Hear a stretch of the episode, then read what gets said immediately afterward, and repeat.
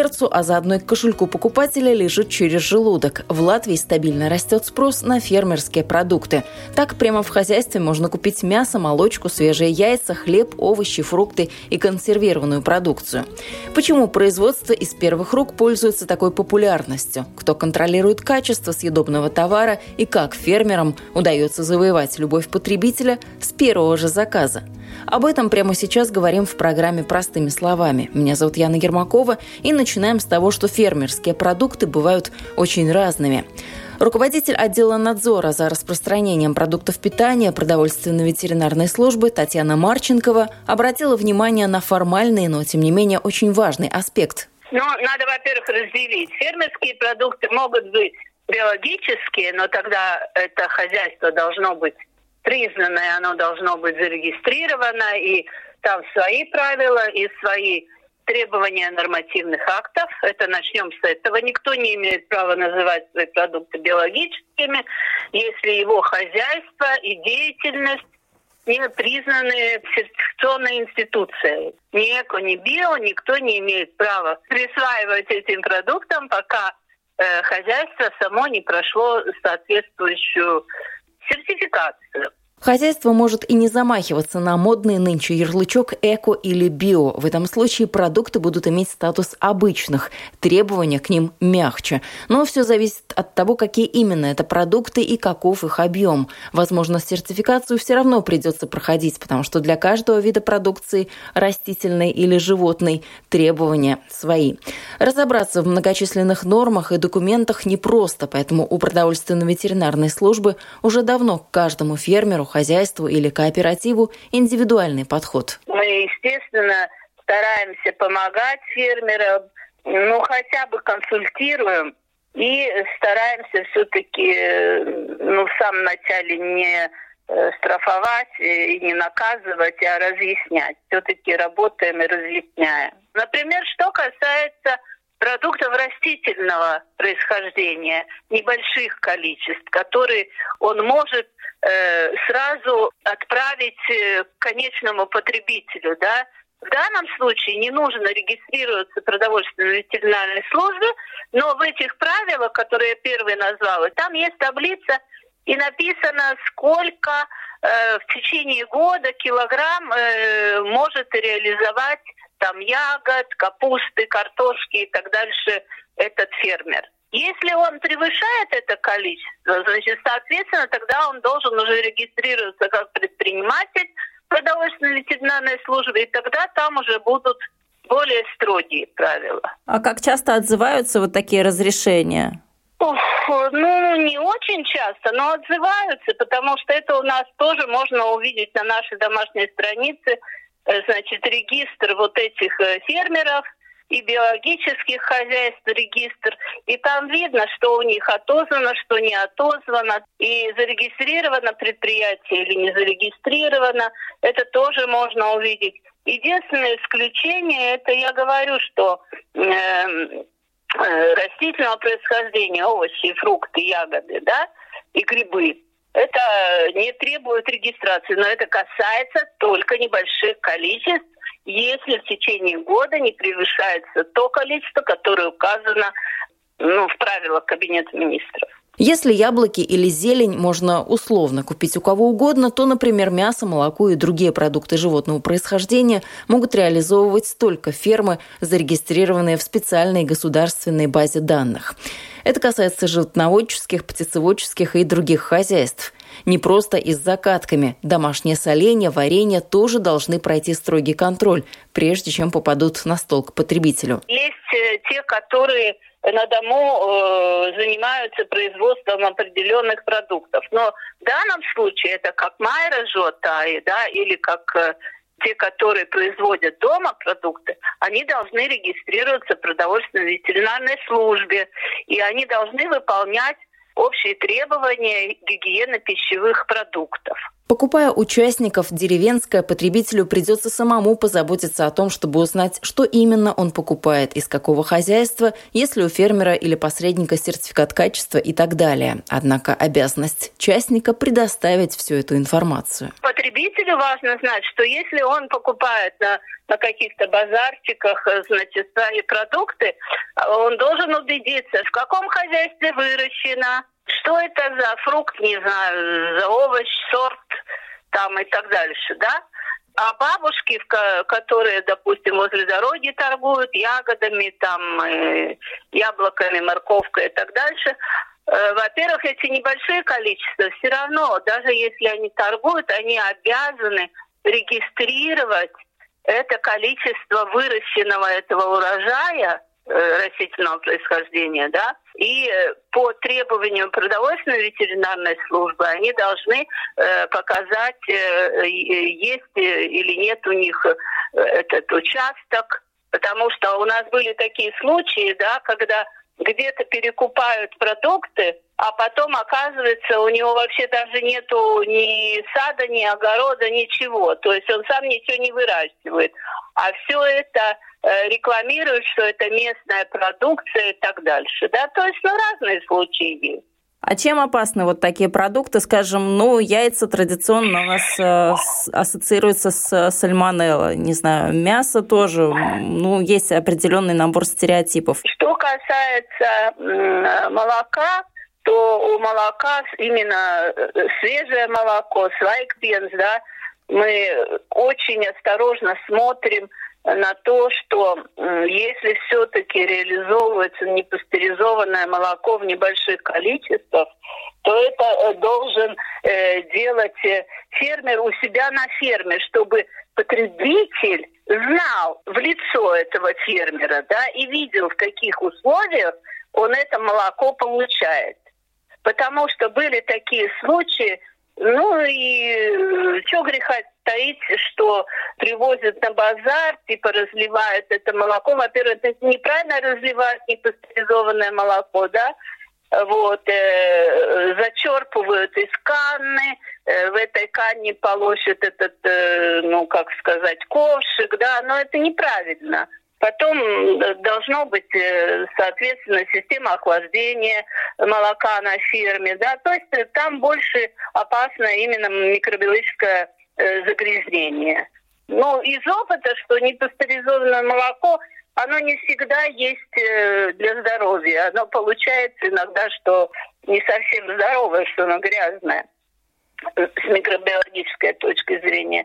Что касаемо мяса, ну, с мясом более-менее строго. Самое главное, что оно все-таки должно проходить ветеринарную экспертизу и должно это животное забиваться на признанной э, бойне, потому что если это касается свиней, э, мы уже знаем, сколько случаев было.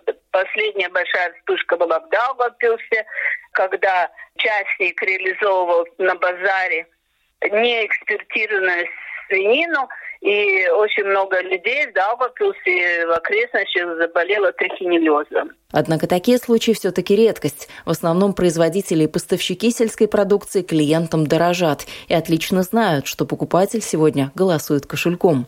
Да, зачастую люди покупают не то, что хотят, а то, что могут себе позволить, сетует руководитель Латвийского центра консультаций и образования в сельском хозяйстве Мартинш Циммерманис. Но таковы сегодня правила игры. Рынок открытый, конкуренция большая, и крестьяне тоже думают, как предложить больше, лучше и более выгодно выгодно? Это решает покупатель, какие продукты он выбирает. Э, или это производство биологическое, или интенсивное хозяйство, или, или то, что подешевле. И несмотря от, от, от какого государства происхождения этого продукта. Но сейчас э, есть такие возможности, когда можно напрямую покупать у какого-то фермерского хозяйства. Как вы на такие смотрите э, варианты? Это, это да, это развивается как волна, как цунами, конечно. Мы сами чувствуем наш, наш электронный каталог продовольствия, продовольствия фермерских, наших фермеров э, Нового Дагарша.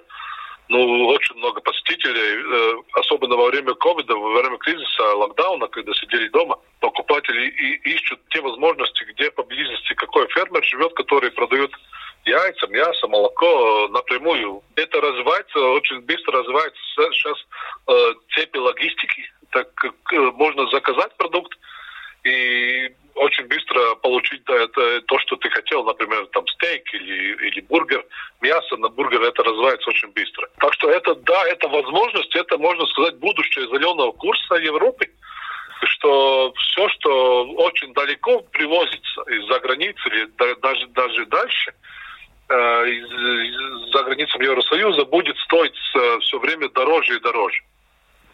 И а... мы, наша возможность э, э, делать все возможное, чтобы развивались фермеры и эти короткие цепи. И, конечно, мы видим, что магазинами, у нас была тоже встреча с Римой, они больше и больше говорят о том, что возрастает спрос к местным продуктам и возрастает спрос к биологическим. И все, все время чувствует, что больше и больше покупатель э, ищет информации, от, откуда продукт и какого происхождения. А что труднее выходит на рынок? Вот с мясом, с хлебом, с яйцами, понятно, это такие, ну, совсем насущные продукты. А может быть, э, что-то, допустим, соки не таким пользуются спросом? Мы видим тоже по каталогу, на, на что побольше запрос. Конечно, в первую очередь те продукты, которые ну, ежедневно потребляются. Да. Хлеб, молоко, мясо, да, эти, рыба, тоже продукты, копченое мясо и так далее. Но сейчас проблема, конечно, затраты, которые ну, растет, растет на производство, например, свинины. Ну и тоже на молоко. Эти цены, которые растет, ну еще там, если посерединке магазин сидит и завод, тогда, конечно, это цены растают, ну, мы видим, на, на 40, на 60 процентов, как картошка и молоко. И это будет еще расти, потому что то, что мы видим топливо, минеральное удобрение для фермеров, это все влияет на цену продукции. Но напрямую, конечно, это дешевле. Без посредников, да. Так может, если да, все дорожает, можно сразу покупать какие-то консервы уже готовые, скажем, тушенку вот тоже сейчас предлагают э, частные фермеры. Есть, есть, есть тоже, есть такие, есть такие возможности, конечно, это, это дает такой, ну, срок э, можно держать эти продукты длиннее, да, конечно. Латвия может быть спокойна, что у нас э, фермеры работают, делают свое дело. У нас э, очень богатая страна, мы, как, как мы только что почитали, у нас земляные ресурсы, мы можем производить пять раз больше продукции, даже еще больше, да, чем нам нужно. Так что ну, это чувствуем, что у нас есть все, все, что нам нужно, вода и хлеб, и соль, все будет, да. Так что и молоко, и яйца. Ну, ну так что, конечно, цены растут, это, это не секрет. И очень э, опасаемся, что будет с какими ресурсами сейчас в будущем. Дизельное топливо, нефть все дорожает конечно, это будет влиять на конечную цену хлеба на полках магазинов. Неизбежное подорожание всего, по словам Мартинша Циммерманиса, вызов для латвийских крестьянских хозяйств непростой, учитывая, что не все еще оправились от коронавирусных ограничений. Непонятно также, какие сюрпризы преподнесет капризная латвийская погода и каким будет сельскохозяйственный сезон.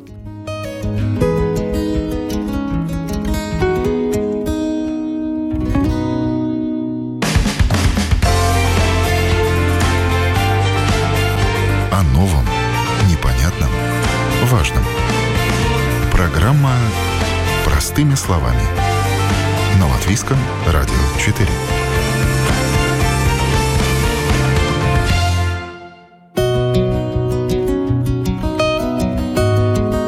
Напомню, в эфире программа «Простыми словами». У микрофона я, Яна Ермакова. Говорим о вкусном и полезном. Сейчас речь пойдет о том, как с изнанки выглядит фермерская торговля и где искать деревенские продукты в большом городе.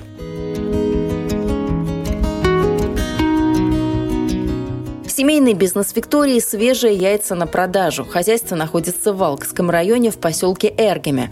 Продукцию доставляют в Ригу раз в неделю. Минимальный заказ – 4 десятка.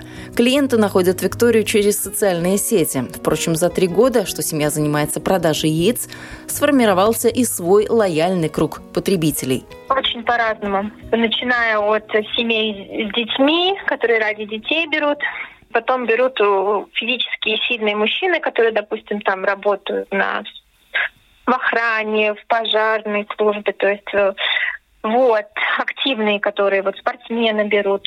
Ну и также пенсионеры бывают, что вот соскучились по фермерским продуктам, живут в городе и хочется чего-то такого вкусного. А какие это яйца? Это куриные или утиные тоже есть? Куриные яйца свободного выгула. У нас есть разрешение ПВД о реализации в небольших количествах проверки производятся два раза в год. Так что пока что не было никаких претензий. Вот, разрешение в силе, все, все в порядке у нас с документами. Но вам, как небольшому хозяйству, сложно было с ПВД? Сложно было получить это разрешение или нет? Нет, мы не столкнулись со сложностями. До получения разрешения мы где-то, ну, два года уже курицами занимались, просто не было в таком количестве. Потом мы уже, конечно, расширялись, а до этого мы для себя их выращивали. Потом уже, когда начали интересоваться про продажу, мы уже узнали правила по содержанию кур, которые в Латвии да, действуют, и как бы готовились уже к проверке. А сколько у вас курочек? Насколько это большое хозяйство? На данный момент у нас 200 кур. У нас небольшое хозяйство, очень маленькое, в принципе, по сравнению с теми, которые есть еще в Латвии. А сколько это яиц потенциально в месяц? Вот сколько вы продаете, сколько вообще реально курочки несут? По-разному. Э, куры свободного выгула вообще такие птицы очень прихотливые. Они влияют и на погодные условия, то есть яйценоскость, и на температурные перепады температур, и дневной свет, да, то есть в зимнее время, конечно, меньше несут, потому что не хватает дневного света, летом больше. А в среднем это 65% от количества кур. То есть, ну, в день, да, ну, где-то 100 150 яиц в день. Ого, а как реализовать такое количество? Вообще все уходит или остается много? Э, ну, что-то остается и в семье, конечно. У нас семья достаточно большая. Поэтому, ну, удается, удается реализовать. У нас ничего не остается, да, мы либо сами съедаем, либо продаем. То есть так, чтобы как просто оставались яйца без дела, нет такого. Ну, наверное, вы уже все блюда из яиц знаете, и блинчики, и яичницу, и омлет. Может быть, что-то новенькое, что вы готовите из вот э, такого количества яиц? Самое популярное у нас это яичница болтунья, это взбитые яйца на завтрак.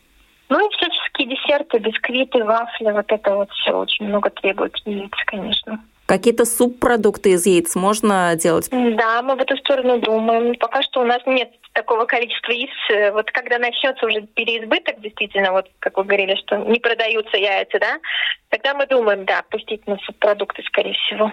А что это будет, что можно из яиц сделать? Ну, порошок, да, в частности, это можно белочный порошок, э, желточный порошок отдельно, да, можно просто яичный порошок, да, то есть три продукта уже как минимум из порошка. И вы там же находитесь, где это хозяйство или, или в Риге? Э, мы проживаем, сама семья проживает в Риге, но у нас там хозяйство, и на месте э, живут люди, да, члены нашей семьи, то есть проживают там постоянно. Вот, и они участвуют в хозяйстве тоже. Ну, это семейный бизнес получается. Как э, вы дальше эти яйца реализуете? То есть это же нужно как-то находить э, клиентов, коммуникацию все время поддерживать. Да, этим я конкретно и занимаюсь. Вот это это уже очень длительный процесс, практически вот с того момента, как мы задумывались о продажах, это все очень такое долгосрочное время.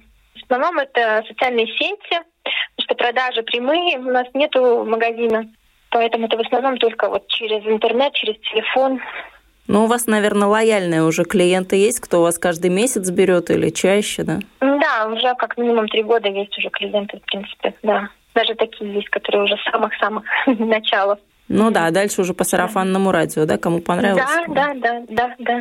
А чем отличаются такие яйца настоящие от магазинных? Ну, во-первых, свежестью, потому что у нас самые старые яйца это 7 дней, и э, вкусом тоже, конечно же, можно сравнить да, с магазинами, которые перекормлены рыбной мукой, да, они имеют привкус рыбы, да, ну, такой, не очень приятно. А когда деревенские яйца, они сразу другой вкус имеют. Нету вот этого рыбного привкуса, во-первых. Во-вторых, желток, он не оранжевый, а он желтый, потому что промышленных куриц докармливают там каротином, то есть чтобы желток был оранжевый всякими другими добавками, да, у нас это все натурально, можно сказать. А вот интересно, такой просто вопрос уже для себя, чтобы, э, может быть, знать, почему два желтка иногда бывают в яйце? Да, это немножечко такая аномалия бывает у куриц, но чаще всего это несут молодые курочки. Полноценно не развились, вот у них на первой стадии очень часто бывает, что двойной желток. А потом уже все в норму приходит. А как вы все это знали? Как э, с курочками обращаться? У вас какое-то было специальное образование или, может быть, в семье как-то все это э, хозяйство было, вы, вы знали, или пришлось все с нуля осваивать? Пришлось, можно сказать, все с нуля. Сколько в семье было, это только по воспоминаниям из детства, это когда бабушки держали курочек так для себя, но никто не занимался прям, ну, ни продажами, ничем, просто для семьи держали. Ну и плюс интернет, поиск информации. Нет у нас никакого специализированного образования. Мы просто хотели для себя есть полезную еду для наших детей и для себя. Экологически чистые продукты для себя и для других. Похожие мотивы двигали и известным латвийским предпринимателем Александром Гришуленком, когда он начинал заниматься мясом. Самым сложным в этой затее оказалась логистическая цепочка, учитывая, что скот выращивают в Латгалии, а вот клиентура в основном в Риге и окрестностях. В Латгалии нету специализированных мясокомбинатов, которые занимаются крупнорогатым скотом, то есть поэтому фермеры везут или в Цесис, или в Валмеру, или в Лимбаже. То есть там идет э, ну, забой, выдержка, разделка, и оттуда ну, привозится уже упакованное там мясо для рижских э, ну, клиентов. И потом начинается цепочка ну, формирования заказов. Ну, это в основном постоянные клиенты. И потом до места жительства идет э, ну, доставка. Понятно, что эта цепочка настолько ну, сложна и дорога, что она убыточна. Да? То есть, вот, ну, допустим, разно агро, она входит э, в кооператив э, Green Beef, а там 8 хозяйств, и этот кооператив попытался организовать свою цепочку продаж. И, в общем-то, у них это ну, не получилось, потому что содержание склада человека, коммуникация через э, социальные сети, поддержание домашней страницы съедает э, всю потенциальную прибыль, которая там есть. Поэтому ну, сейчас я думаю о том, как можно было бы ну, сделать это по-другому. Мыслей, как сделать по-другому, у предпринимателя много, но одну из этих идей он считает наиболее перспективной. Многие из нас уже научились пользоваться покоматами, когда посылку можно забрать в конкретное время из специального шкафчика. Эту схему автоматизированного пункта выдачи Александр взял за основу и пошел дальше. Ну, я подумал, почему бы ну, не сделать такие ну, холодильные э, ну, такие вот ячейки, э, которые могли бы быть размещены по э, городу и где да, было бы обеспечена ну, температура, там 2-3 градуса, то, что необходимо для, для продуктов, чтобы они могли э, ну, ну, содержаться при правильной температуре, потому что температура – это самый главный ну, критерий, который ну, обеспечивает качество продукции. То есть на всей цепочке от мясокомбината до до стола, до э, потребителя. Поэтому вот сейчас э, мы думаем, как можно было бы это сделать. Потому что проблема фермеров заключается в том, что, ну да, они они все маленькие, они могут обеспечить поставку ну, своей продукции, может быть, один-два раза э, в месяц в Ригу, где находятся основные э, потребители. Понятно, что ни один такой э, фермер не может содержать ни магазин, ни э, какую-то свою торговую точку на рынке. И даже при кооперации нескольких хозяйств это все равно становится неудобным. Да? Но э, если предложить вот такой вот ну, сервис ну, рефрижераторных таких ячеек, когда производитель может ну, продать э, ну, свою продукцию, сам может упаковать э, ну, в какую-то коробку и поставить эту коробку в холодильник, и клиент может подъехать э, по дороге на работу или домой и забрать ее, то есть это существенно сокращает все издержки. То есть мне кажется, это могла бы быть ну, такой интересной Э, идеи. Что из этого получится, я сказать не могу. Э, сколько это стоит, я тоже сказать э, не могу.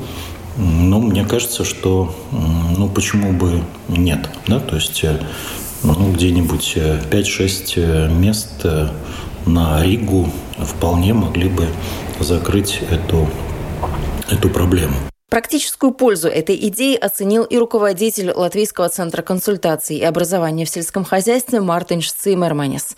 Он не сомневается, что такие покоматы-холодильники будут востребованы, и это сформирует у потребителя новую привычку – покупать сельские продукты больше и чаще. Эти покоматы, конечно, очень интересны для таких маленьких поселков, ну, там, а даже или где-то ну, частные дома, можно такой покомат приобрести на, на целый поселок и, и покупать прямо от фермеров. А, и фермеры, конечно, работают над этим, как продавать свою продукцию. И мы сейчас тоже работаем электронный каталог, э, будем развивать эту как, э, как электронную систему, э, заказ, склад и покупка продуктов. И это развивается во всей Европе, Франции, большие страны Испании. Очень быстро это развивается. Ну, ну конечно, это радует и делает возможность маленьким, средним фермерам которые работают как раз вот такие продукции, как мясо, молоко, яйца, хлеб, продавать здесь на местном рынке. Ассортимент товаров в таком покомате холодильнике ничем не ограничен, убежден Александр Кришуленок. В некоторых странах, к примеру, похожие решения уже работают на практике. Специальный терморежим позволяет использовать автоматизированный пункт выдачи даже аптекам и фармацевтическим компаниям. В Латвии до лекарств в покоматах пока далеко, но покоматы со встроенными холодильниками заметно расширят возможности того, что можно в них положить. Это могло быть и птицы, и зелень, и, и цветы, да, ну все, ну все что угодно на самом деле. Ну, ну представьте себе обычный холодильник, э, который вандалоустойчив, э, и вы знаете, что там вы можете получить э, ну, свою коробку с продуктами или тем товаром, который требует вам ну, соблюдения температурного режима. Я думаю, что эта схема вполне могла бы сработать, поэтому, может быть, э, ну, сами вот эти поставщики покупают э, а, на несколько часов ну, такую ячейку, там 10-20 ну, таких вот ячеек, и это закрывает их потребность в продаже. То есть то, что для одного избыточно, то при вот такой кооперации, ну, такие вот почтовые там ящики, они могли бы быть, наверное, востребованы и с точки зрения и самих клиентов, и с точки зрения э, поставщиков. Мы просто берем э, сертифицированный холодильник, который обеспечивает ту температуру, которая надо. Производитель туда закладывает уже упакованную свою продукцию в вакууме со всеми этими наклейками, Э, даты забоя, даты там выдержки, сроки реализации с граммами, там, со всеми, то есть, ну, со всей информацией, которая необходима. Э, сам производитель, он ну, несет ответственность за качество этой продукции. Там никто не собирается заниматься э, там, развесом этого всего. То есть это все уже упаковано. Важно обеспечить необходимую температуру, да, и ну, логистику. Потому что ответственность все равно она э, лежит на, на поставщике. Он отвечает за свою продукцию. Не только сокращением пути от производителя к потребителю заняты мысли Александра Гришуленко. Намерен он также поменять вкусовые привычки и наше отношение к тому, что мы едим и в каком количестве. Чтобы продвигать идею рационального потребления, предприниматель создал кулинарный клуб «Рога и копыта».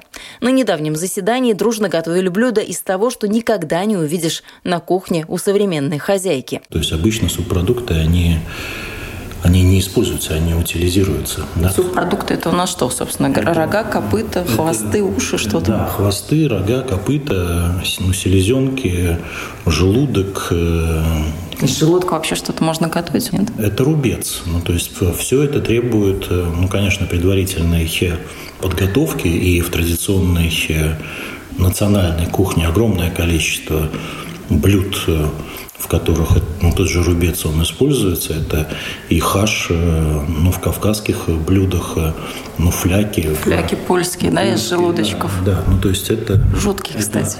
Но это вопрос...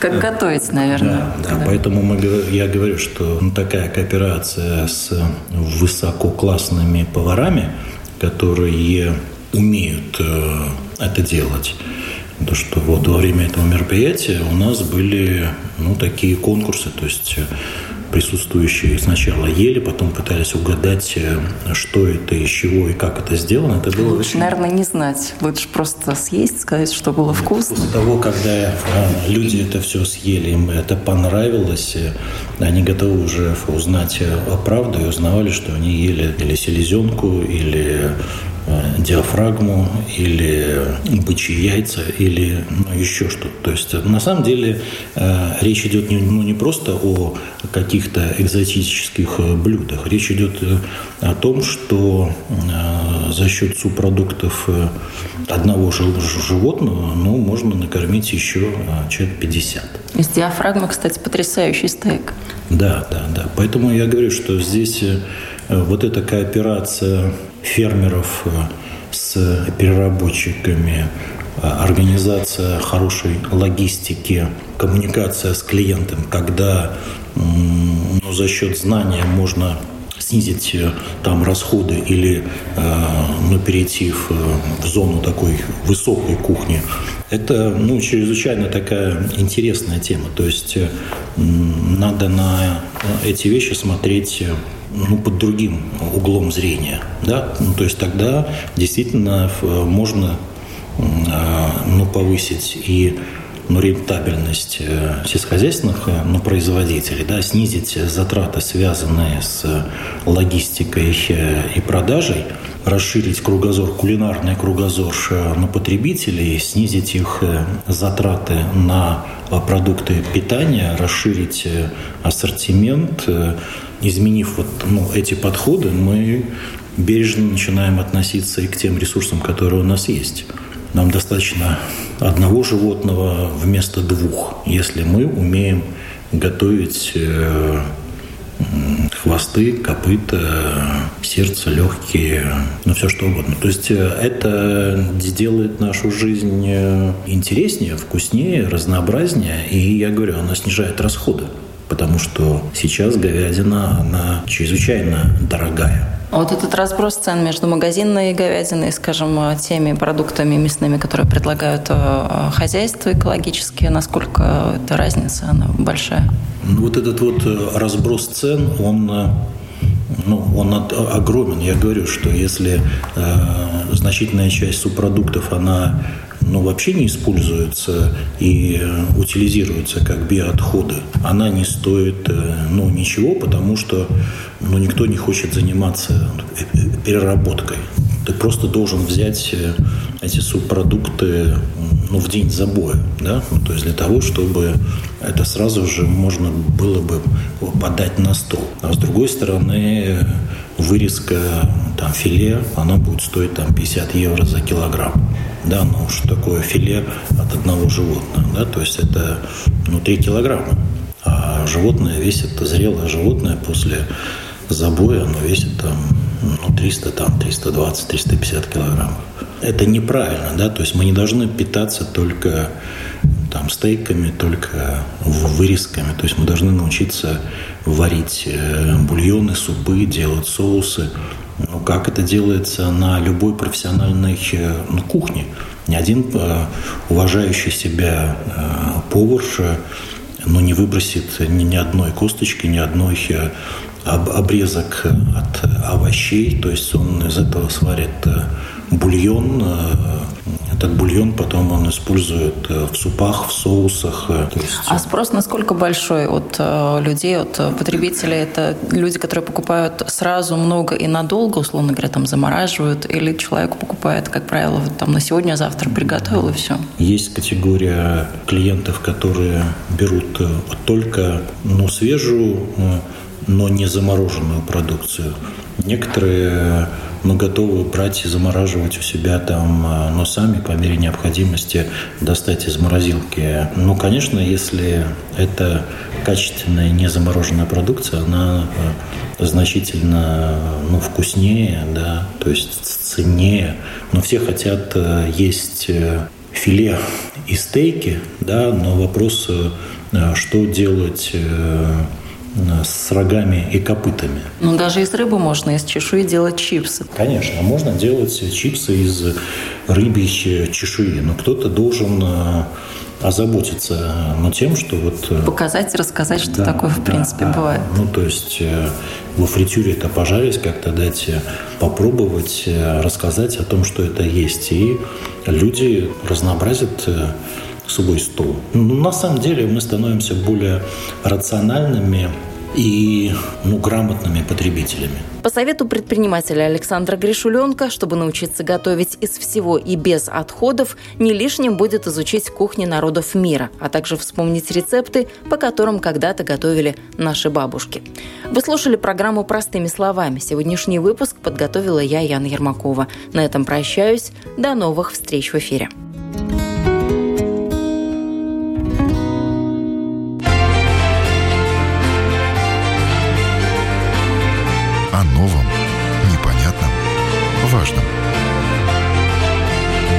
Простыми словами.